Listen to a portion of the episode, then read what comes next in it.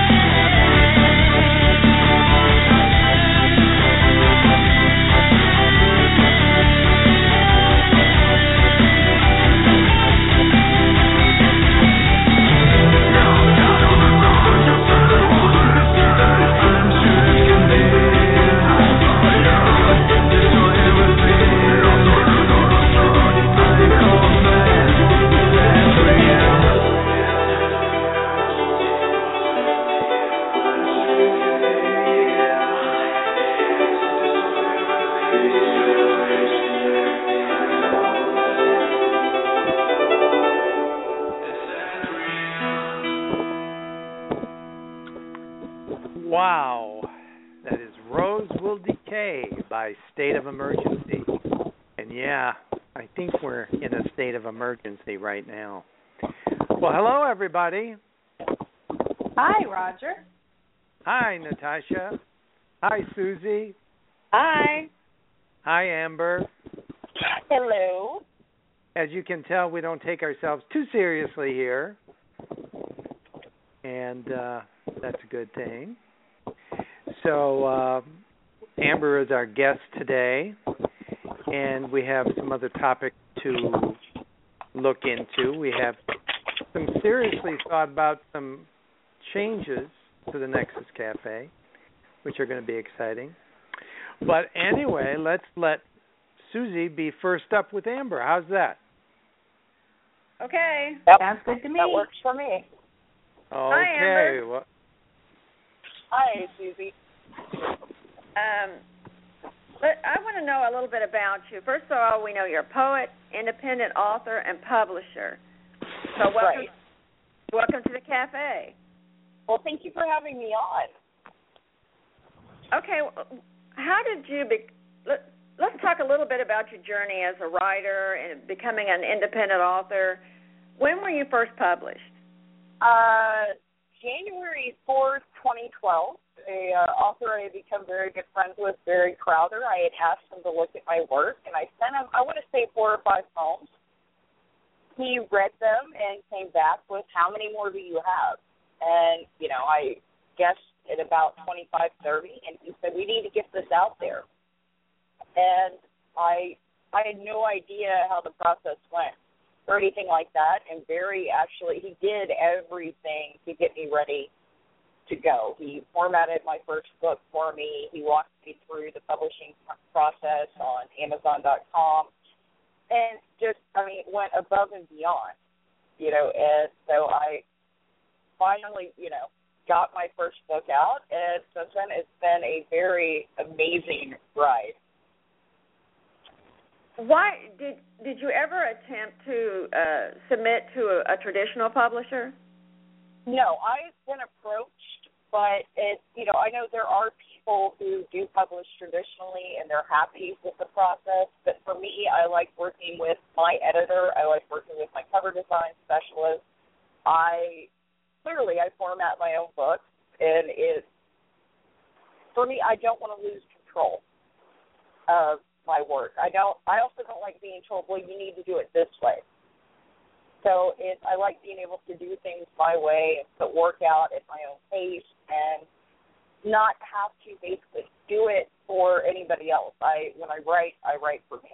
Well, I So noticed, and I know I know from experience since you uh, formatted my book, you have a business called Six Two Nine Publications. Right. Uh, when and Uh, where and how did that start? Well, actually, it started because I'm cheap. I don't like uh, spending money unless I have to, and this is something I tell all my authors. This is something I tell all my students. You have to have an editor. But other than that, it's you can learn how to do your own formatting, and formatting can be very expensive depending on the size of the book. And I also I couldn't really afford to pay somebody to format it, so I just I started learning. I started learning, and then people would say, "Well, I like the way your book looks. Can you work on mine?" And then people started referring people to me, and it just it kind of I guess exploded. I had no idea that this was going to happen. I had no idea that you know this was going to become something. So it was. I just I basically decided, you know what, I need to go ahead and open a publishing experience. I know what I'm doing. I can actually help people with this. And rather than do a traditional publishing house, I wanted one that would assist independent authors, where I don't do it where I take a percentage of their work, but I always try to push keeping them independent. Uh, how to format. I try them to learn how to. Uh, you're cutting out, Amber.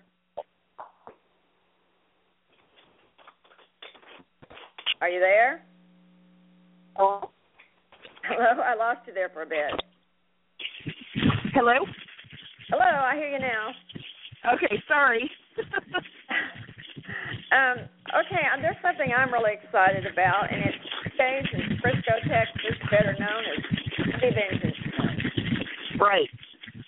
How did, what is Indie Vengeance Day, and when did it begin? Uh, well, Indie Vengeance Day is basically kind of this mass independent author signing. And it actually began a couple of years ago when several of us decided we're going to go to Hawaii and meet up because, you know, as I was friends with Dion from Australia, there were, you know, people throughout the United States. but due to financial problems, several of us had to back out. And then Dion found out her husband actually was going to have a business trip in Hawaii, and she said, "Well, if I'm that close, I'm going to head on to Dallas. I want to meet Amber." And you know, I mean, she's coming all the way from Australia, so several other people said, "Well, if she's coming to Dallas, so am I." And I don't know who actually came up with the idea, but it was basically, well, if we're all there together, why not do a signing? We have 17 authors, and I mean, it was a ton of work to get something that large together. I've since learned I want to keep the limit to about 10 authors per event. So it just, people ask me, well, are we doing this again this year? And we had, I think, 11 sign up for last year's event. And, you know, we did it a little bit different. We had it at two different restaurants. And this year we're fortunately back with half price books. So, I mean, I'm very excited because these are people that they're not only friends, I consider them part of my family. So okay, I mean, I'm just I'm so thrilled going to to see be so in many Frisco people. on September 18th and 19th. Is that Right. correct? Yes, ma'am. At the Um, Half Price Books in Frisco, Texas. So it's come out if you're in the area. Please come out, see us. Um, what what all are genres are represented uh, represented this year? At, Uh, pretty much, if there's a genre, it's going to be represented. We've got autobiographical, you know, Stacey Roberts' hilarious book, Trailer Trash with a Girl's Name. And then we've got poetry, of course, You, Me, and Ben. We've got children's with uh, Debbie Reese. And we've got some really excellent, excellent fiction authors. We've got Julie Frayne and Jackie Smith. And Jackie also will be uh, promoting one of her young adult I want to say she has one young adult out there. I may be wrong. She maybe she maybe have a second one.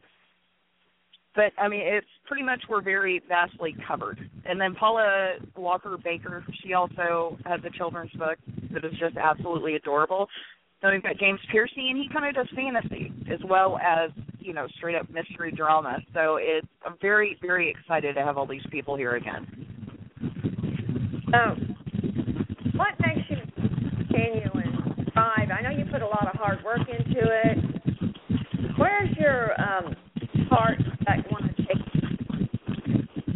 I'm sorry.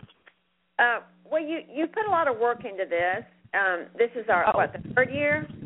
Third year, yes. Um, what do you see in the future, and why are you so passionate about it? Why am I so passionate about it? Uh, well, honestly, to be selfish, it, these are my favorite people, and some of them, this is the only chance I actually get to see them every year. I mean, Julie comes all the way from Canada, you know, but it's also it's you meet so many amazing people at this event. Jackie Smith, actually, the first year she wasn't there as an author. She came in and started talking to us, and I formed this really great friendship with her. And now she's one of our authors. You know, she comes to this event as an author every year. But it's I do it because I just I very much love the written word and getting, you know, these books out, giving people the chance to come and actually not well, not sit down, we'll all be standing, but you know, be able to actually converse with authors. And this also gives me a chance as a publisher to meet new authors that come to the event. And to be able to actually help them get their work out, it's they, it's a very exciting feeling when somebody contacts me and "I just hit publish." I mean, it's awesome to know that I, you know, possibly had a hand in that. So it's just the main reason is selfish, but it's also, you know, I do love the written word, so it's, you know, it's exciting to do this every year. I'm already looking forward to next year. Uh, And also, I think it's an exciting event when people can come to a bookstore and actually, uh, you know, as readers, a fan perhaps of a particular author, able to come down and sit down with them and, you know, kind of rub el- elbows with a creator because a lot of people don't get that chance. Right, right, and then you know you get you actually get to know kind of what they're like, their actual personality, because you're actually talking with them, and it you know going to events like this as a reader, you know, you get to see these people as actual real people. They're not just that photo on the back of the cover of their book or on their website or their social media accounts. They're actual real people. So I mean that it's nice to be able to be a part of that. Well, uh, Amber, I want to thank you a lot for stopping by the cafe and sharing about Indie Vengeance Day and a little bit about yourself. Uh, I'm going to be putting links up in the chat room for anyone that would like to visit those links and learn a little more about you and a little more about the event. And again, I'm just really happy myself, proud to be part of the event this year. I had to miss it last year, so I'm really looking forward to this year. And yeah, uh, I miss I miss actually seeing you and talking with you in person. So I'm looking forward to actually seeing you this year. Okay, well, I'm so happy to chat with you, and I'll I'll see you in Frisco. All right, thank you guys. Thanks, Amber. Bye.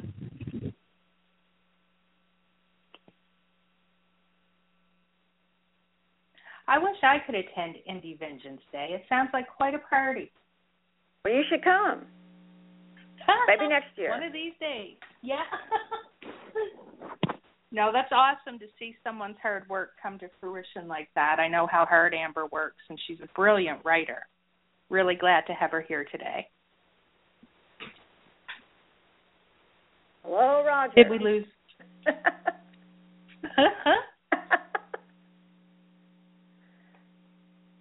oh no.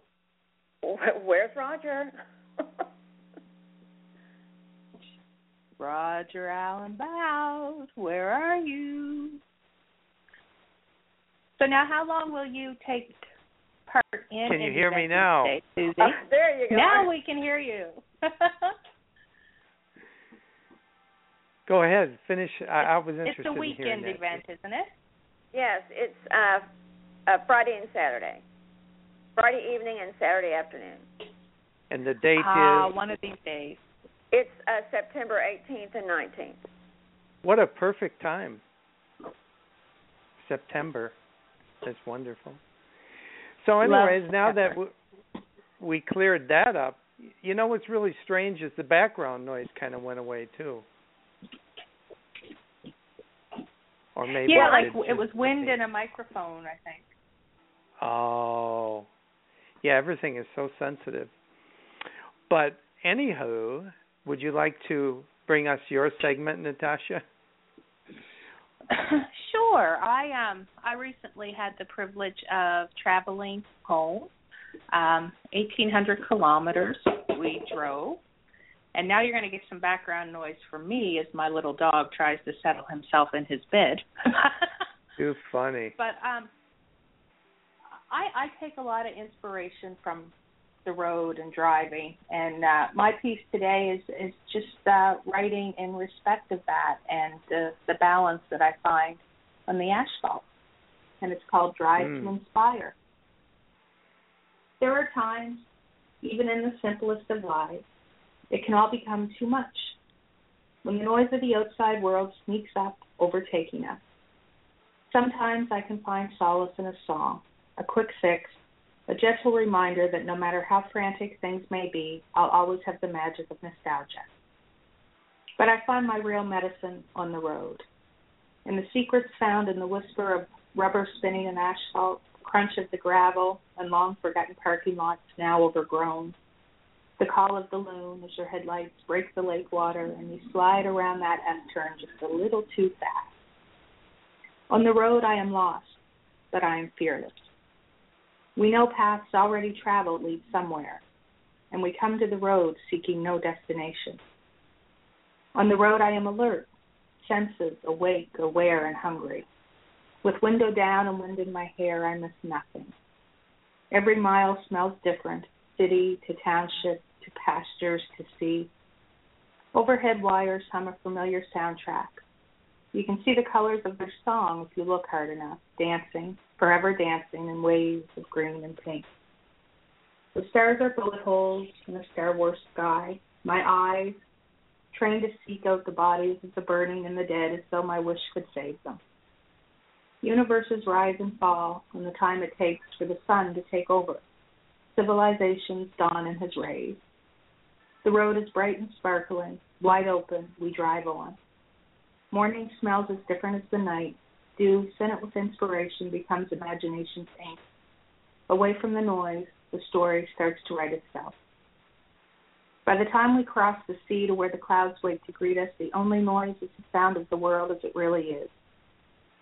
So quiet you can hear the blade of grass turn in its tangle with the sun. But we always knew it was never really the world we had to quiet, only our heads, hoarders of worries and stresses that they are. With every mile, those voices lessen, space clears out. Our worries become litter on the roadside, and somewhere, lost in fresh air and open sky, we regain our strength, find the courage to retrace our steps, and recharged, we are blessed with the energy to try again. Thoughts on the Open Road by me. Fascinating thoughts. and did that just come to, to you, or you live to drive? I, I've been bombarded with inspiration. Um, I oh. just the differences as you travel mile by mile. It's it's hard to put it into words. So I've had no words these past couple of weeks as I've been traveling. So now mm-hmm. it's all coming to a head, so to speak. But those moments and when and that silence when you can see the world, just the world, no BS, nothing that we've built to a monster in our imaginations, just you and the road. It's it's a healthy way to take it down a notch.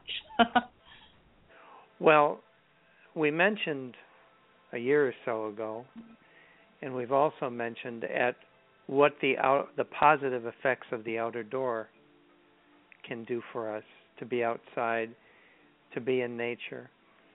And we have a whole population that is is coming into being that really is not oriented toward trees or nature or that. You know, there's a lot of people, and you do see them out there, but you also see what they leave in their wake. You know, bottles and well, cans. It's, and...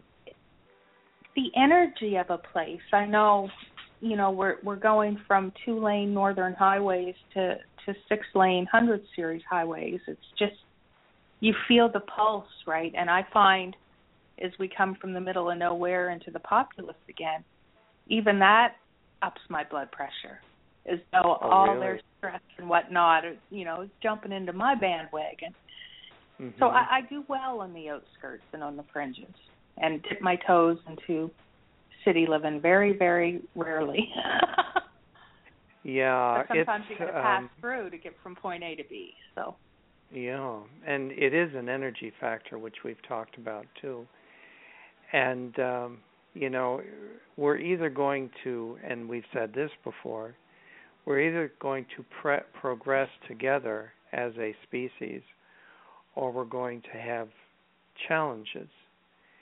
And um, part of what brought forth all of this, talking about food and how food affects us, uh, you know, is there is information out there if people avail themselves to it. And that's why we were talking about setting up a, group or another page or something to address issues of health concern. Because when I was reading on homogenized milk, how bad it is, um, you know, it kind of shocked me. I think we all grew up on the, the commercial with the milk how how it helps the body, and yet the there's different. Good. Yeah, it does have different types. There's raw and pasteurized.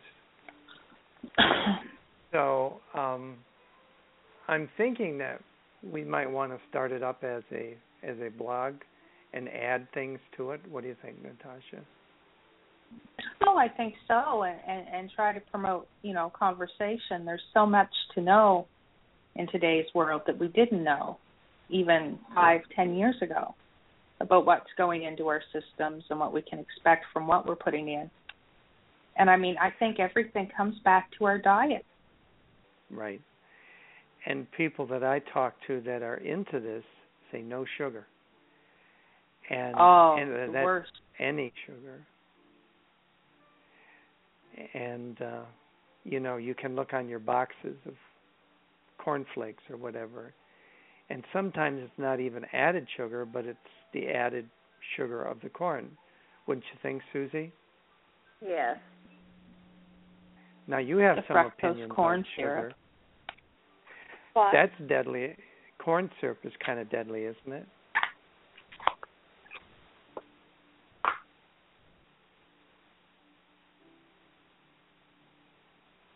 Hello. Hello.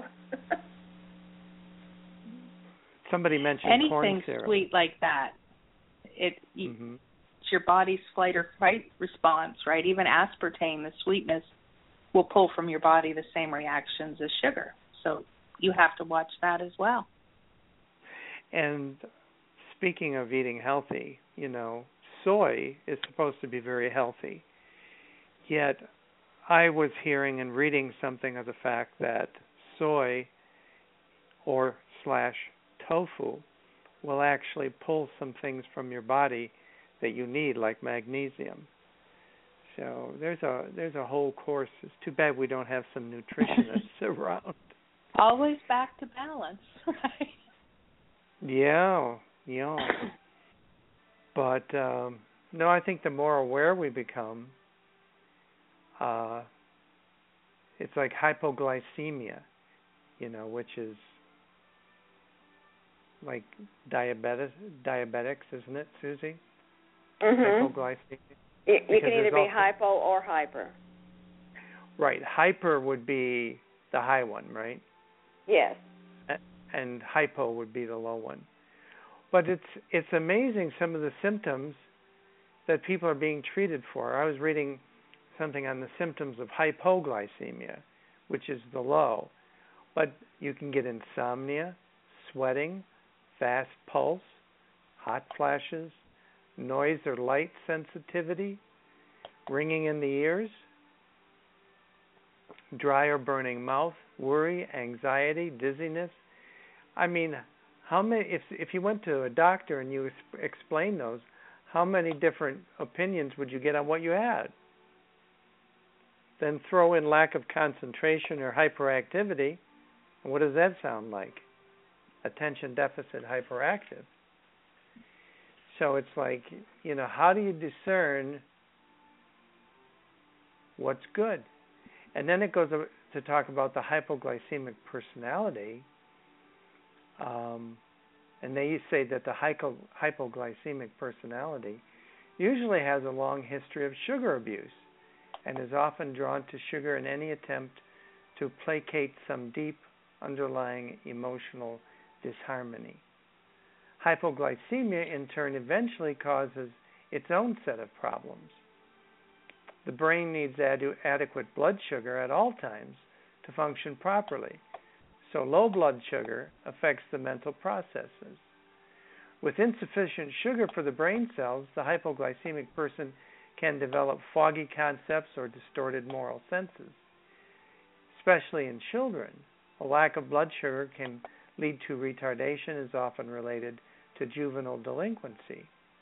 Alcoholism, based on overconsumption of sugar in the form of alcohol, nearly always has hypoglycemic symptoms.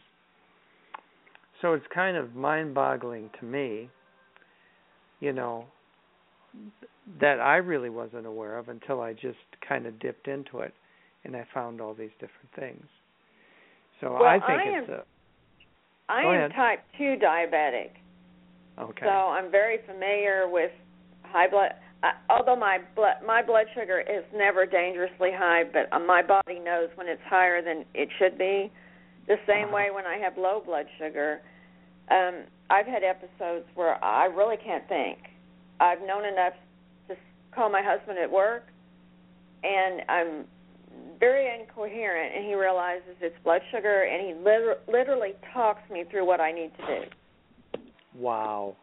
he tells me to say say if it's very low then i need that sugar to to get it raised up so there may be there may be juice there may be we i don't drink a lot of i don't drink regular coke ever hardly but i have it in there before the event i have a low blood sugar event and he talks me through it Wow. He says, "Are you drinking?" He asks me, "Are you eating?" Because I'm I'm very confused. Mhm.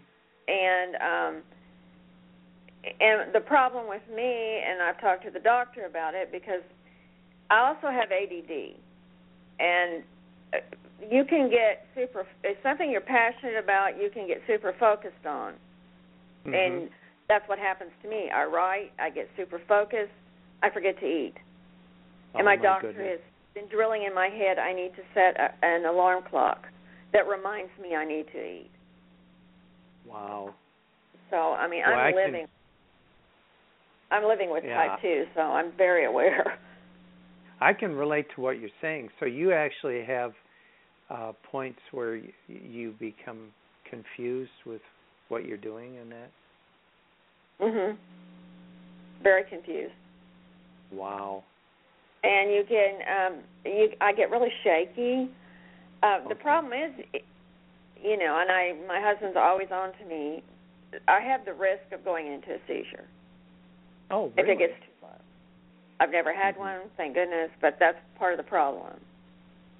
And then I don't have really high blood sugar. Mine's been well well managed, but if you get into a high blood su- blood sugar event, you can stroke, you can you know, it's very dangerous.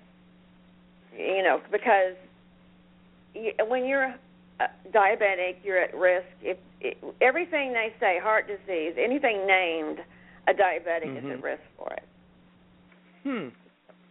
So you really, I really, if anybody's listening to this is diabetic or thinks they're diabetic, you really need to manage it because it's unless you're having regular blood work, Mhm. you could be very far into diabetes before you're even aware of it. And that happened to my brother-in-law. Oh, he my was so far into it, he had suffered eye damage, he had suffered this and that because he didn't know. So My if- father was diagnosed type 2 adult onset when he went for an eye exam. Mhm. And um, the man had never worn glasses in his life, but the doctor Wow. saw the need to pull his driver's license until he got a pair of glasses. Right? That's how quickly it came onto him. And uh once they got it sorted, his blood work done, and they got him on a diet, uh, his eyesight came back, and he's been doing great with managing his diet. He lost 40 pounds, and his sugars are staying in balance now. So again, back Mhm. to you know the vital importance of our diet and what we're we're doing to ourselves with the the sugar and the fast food and the processed food. It's just you know, And my dad was a direct result of his diet. Well, and even the artificial sugars, uh, there are studies now that the uh, the body, the blood sugar, the body can't identify. Sometimes, Doesn't know it's fake. yeah, it doesn't know that that's not sugar. It- reacts Oh. as it kind of treats it like it is, and you think, you know, I'm drinking Diet Coke, I'm not having regular. No, it can have basically the same effect. Plus, Wow. it's um, for my own experience when I was drinking diet drinks, it is an appetite enhancer. You crave always- sweets. I was always hungry because a lot of times your body, when you think you're hungry, you're thirsty, you have a, a level of dehydration. Diet sodas do not address dehydration. In fact, they can dehydrate. So you, a lot of times you get into this. I'm hungry when you really need water. Mm-hmm. So um, uh, you know, because with my experience, I've actually lost over a hundred pounds since I was first diagnosed as being type two diabetic. I did it with diet and exercise, no pills, no surgeries, just hard work. Mm. Well, that's that's good that you can control it like that because they say there are 25 million Americans and 347 million people worldwide with this, and there's going to be more coming. And it's just because of our lifestyle. And, well, and if you um, look at the side effects of a lot of diabetic medicines, it's weight Mhm. gain. And how It's that's what? going to help, I do not know. But you look at the It- side effects; they are weight gain. Oh, really? hmm A lot of them. If you look at the side effects of some of these uh, drugs for diabetes, weight gain is one of them. Hmm. I wonder why. Because uh, I, I think in some ways when, uh, you, like when you take an antidepressant, that can cause weight gain. It's the effect in the brain. So you have to be really Mhm. careful, and you have to be really aware of what kind of drug it is. And everybody's different, you know, Hmm, and how right.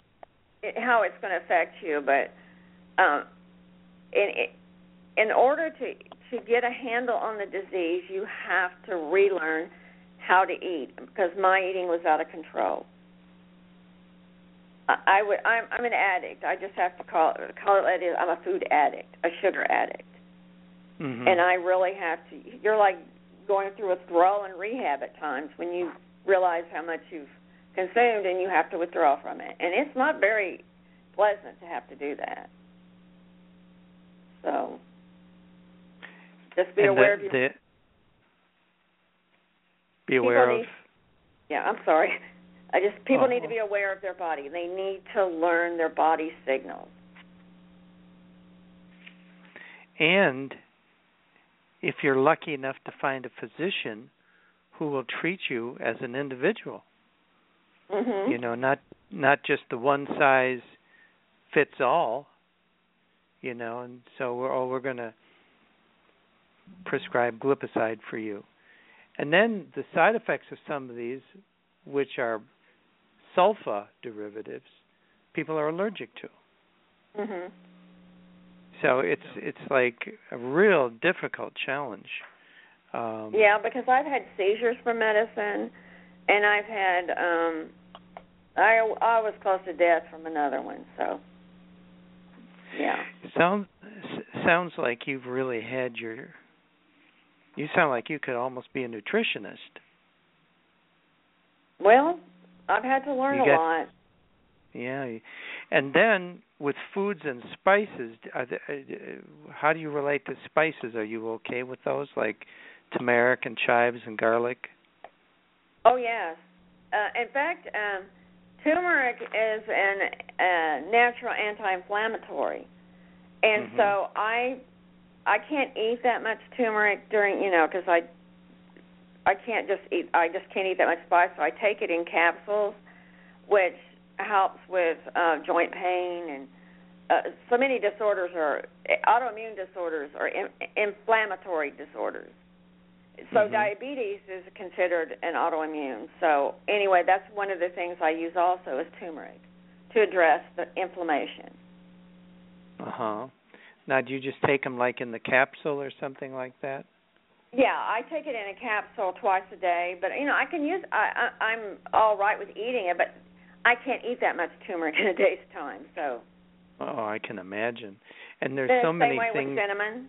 Cinnamon helps Yeah. with blood sugar, so I take cinnamon capsules because I can't consume that much cinnamon in a day either.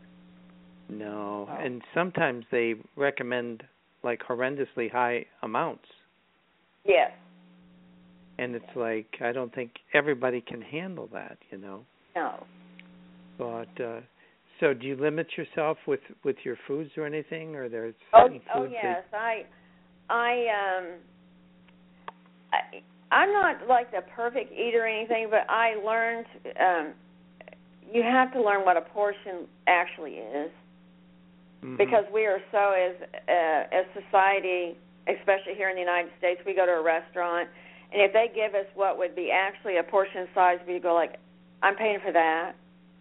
No, we triple Mhm. and double and sometimes quadruple portion sizes at a restaurant. So I really had to learn what the what a, a portion looks like.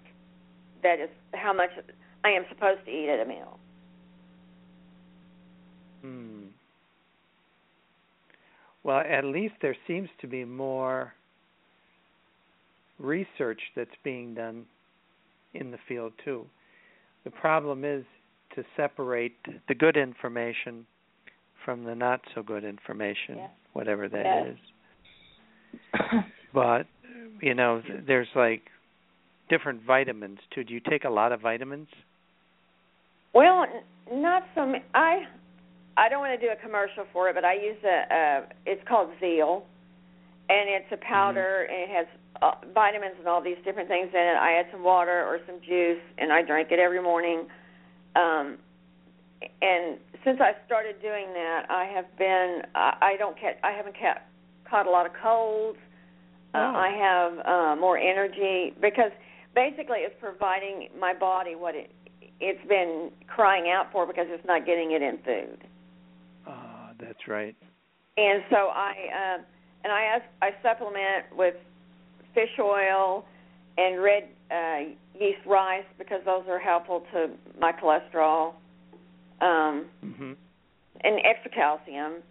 But yeah, I'm I've um I stud and I my sister my sister Debbie, she's really big into studying about natural approaches and that's how she's the one that told me about using the the the vinegar and baking soda to help control acid reflux.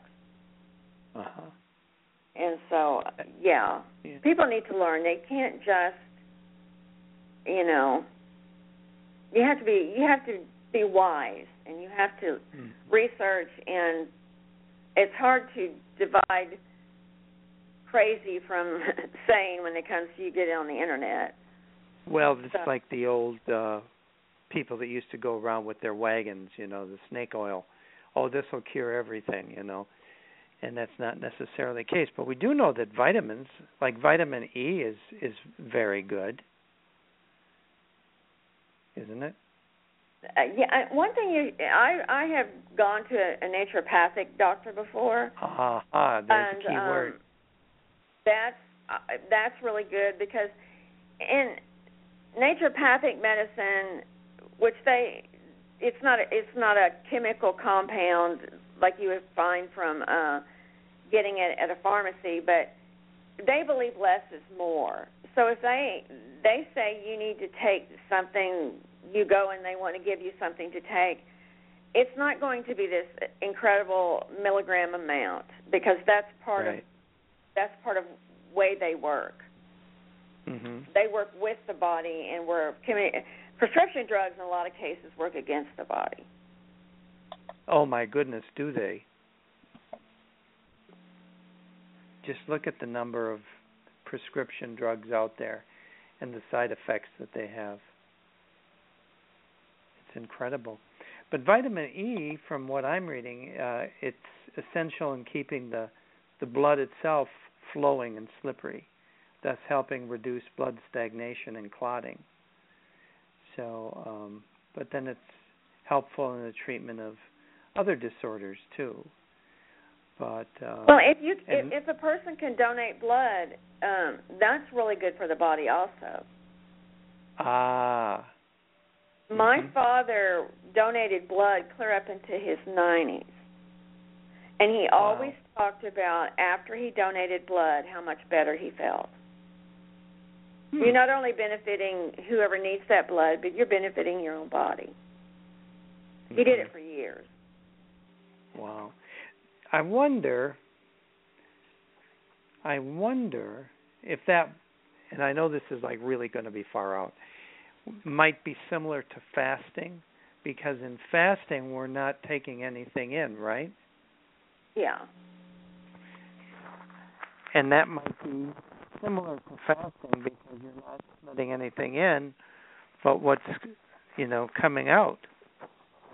And they say fasting is good for a, a number of different reasons. Now, have you done that? Yes, I've done that in the past, but with now that I'm type 2 diabetic, I can't fast because Aha. if I run the risk of my blood sugar getting too low. Uh, so I have Boy. to um it can be a fast in a sense, but not where, where I am only let's say taking water for a, a certain length of time or whatever because of my blood sugar. I have to keep my Mm. blood sugar to uh, level or then I'm in problems. But yes, I did it in the past. mm. And um Mhm. and sometimes when you're talking about uh physical health and mental health, I really believe in this society we need to take a fast from electronics. We need to set aside electronics and fast away from it. Mhm. I agree there. Because it it has social media in a lot of cases in a lot of things it's not social. It's antisocial in what's presented to people. Mm-hmm. You know, when you get into opinions, you get into this and that. And I think it's really affecting the mental health of a large majority of us. And I really believe if you're going to, you need to take a fast. I need to take a fast from electronics. Mhm. Walk away from it, meditate on something, you know, and get away from this overstimulus of electronics. Well, they are saying there's some new research um, that is out there that talks about the ele- electromagnetic frequencies. And they are saying, let me see if I can find it here right now. Um,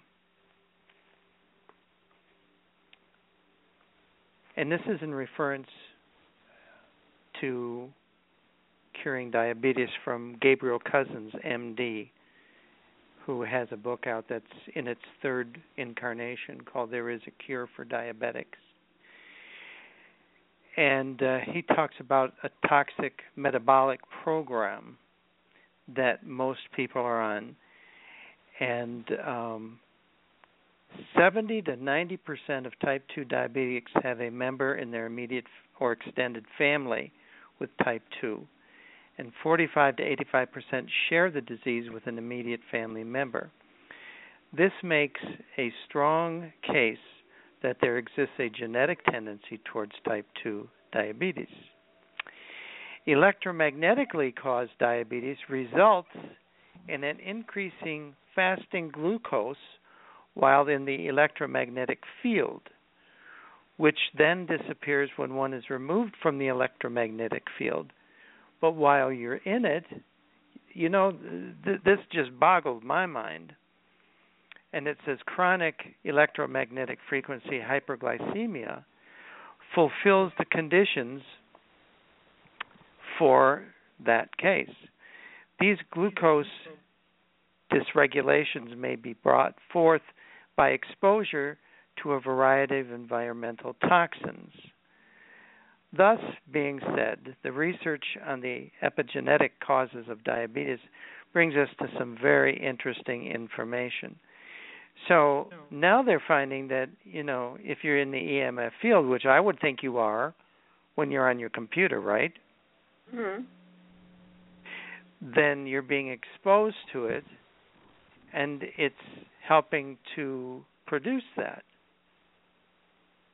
Is that well, what you back when I I uh, went to and had a discussion with an alternative medical person years ago, they that's before anybody was all into their cell phones and all their this. She talked to me about where you sleep in your bed, about having all the, your clock, your lamp, your whatever plugged in, and you're sleeping right there with it. That uh-huh. was years ago. And that was before any of this other stuff. She said it's Mhm. possible you need to have your bed where there's nothing plugged in around it at all, but that's not the case anymore. But that was years ago. Wow. I think they're going to be discovering some things, but you know, with the way that the corporates work and the other people work, which are concerned with just selling, selling anything, um, you know, they might not want that to be out there.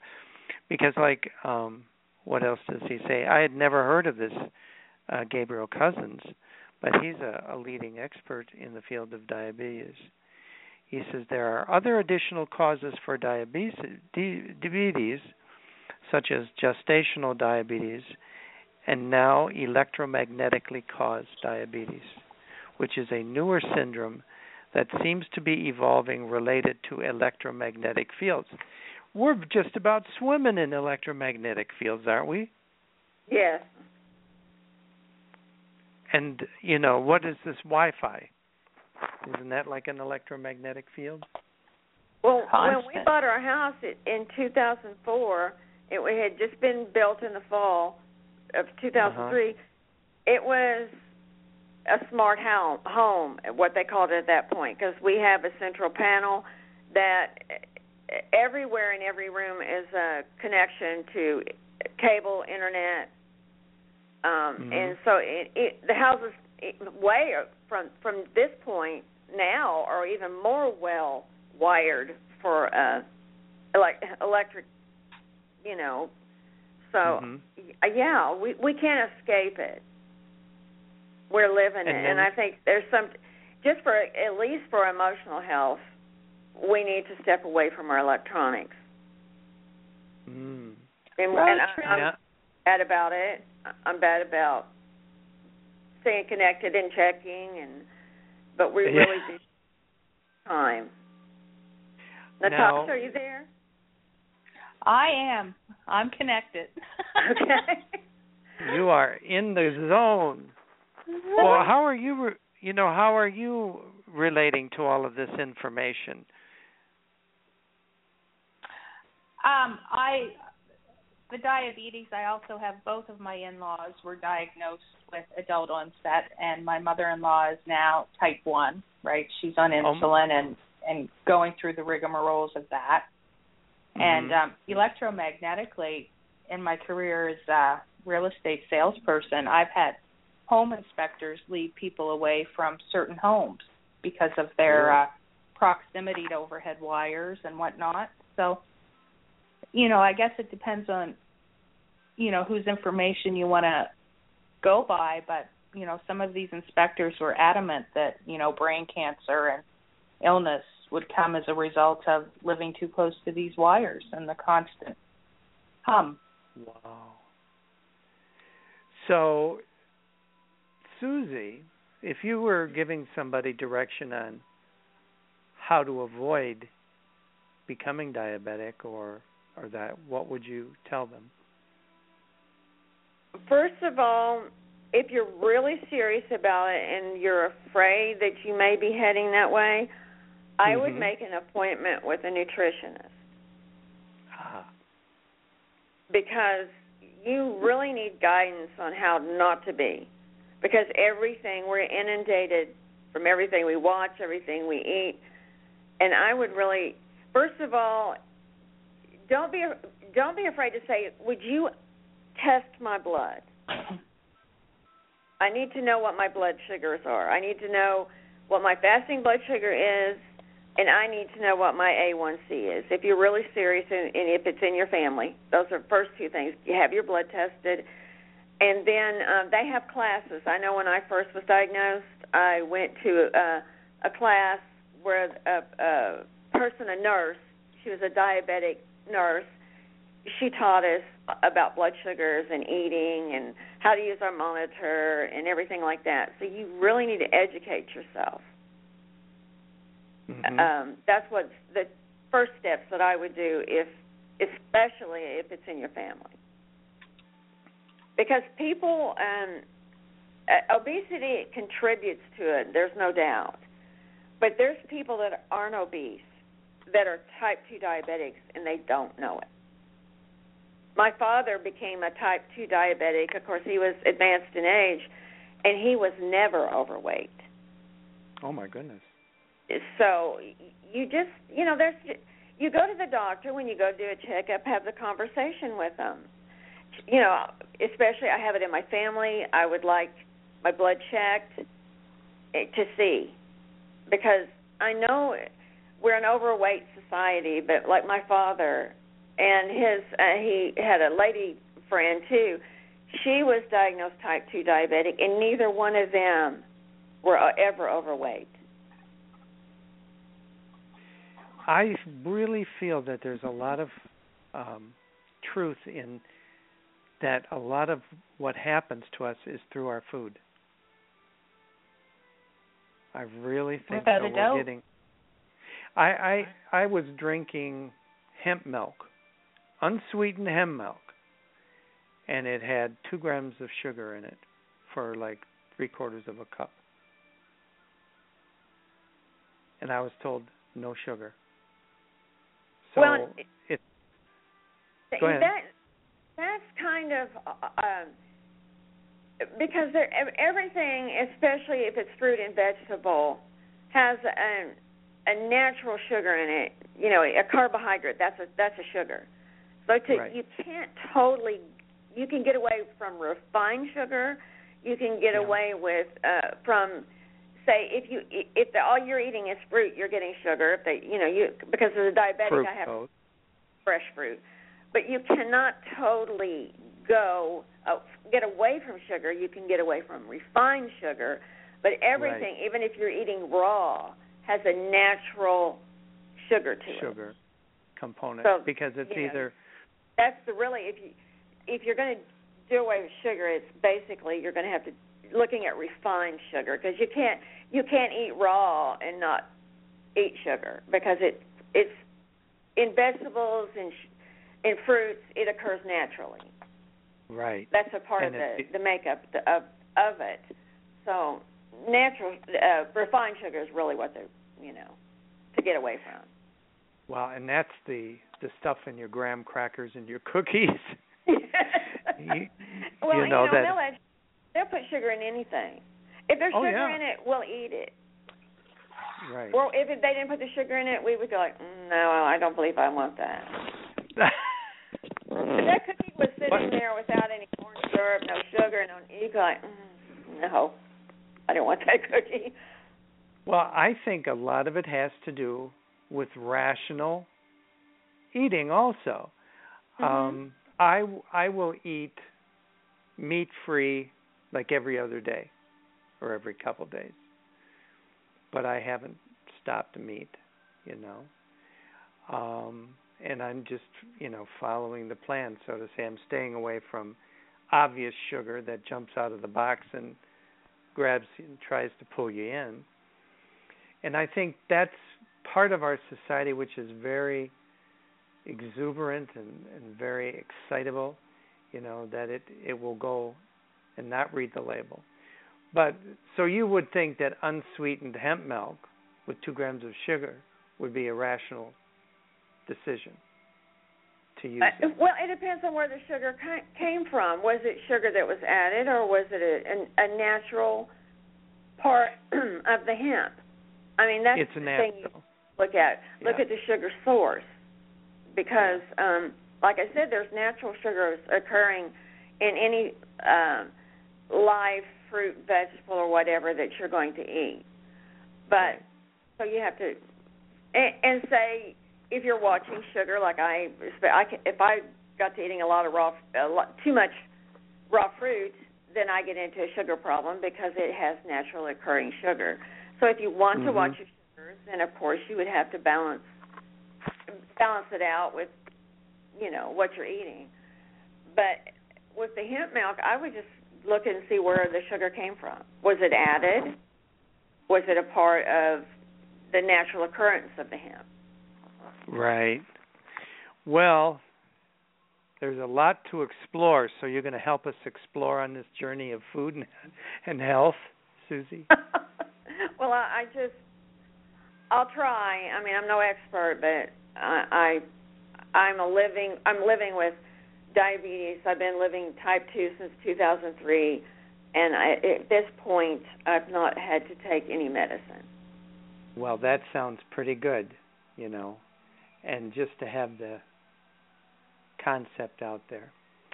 So I think this has been a pretty interesting voyage that we've taken today with Amber and health and things like that. And we'll see what we can develop and put into a blog or something. Natasha has left the room. She has to pick her daughter up. Oh. So, um, yeah, let's continue along that vein. How does that sound, Susie? Sounds great to me. Okay, well, I'm going to call it off for today and close it with a song, um, a surprise song. Uh, Natasha Head reading Pablo Neruda, Sonnet 17, and then uh, One World Hello, where has all the happiness gone? Good way to leave it today, eh, Susie? Uh huh. Okay, well, thank you very much. You're welcome. And then we'll be talking to you soon, see what we can pull together. How's that? okay. Okay, and thanks again for the interview. Very nice. You're welcome. Talk to you soon. Bye. Bye bye. Sonnet 17 Pablo Neruda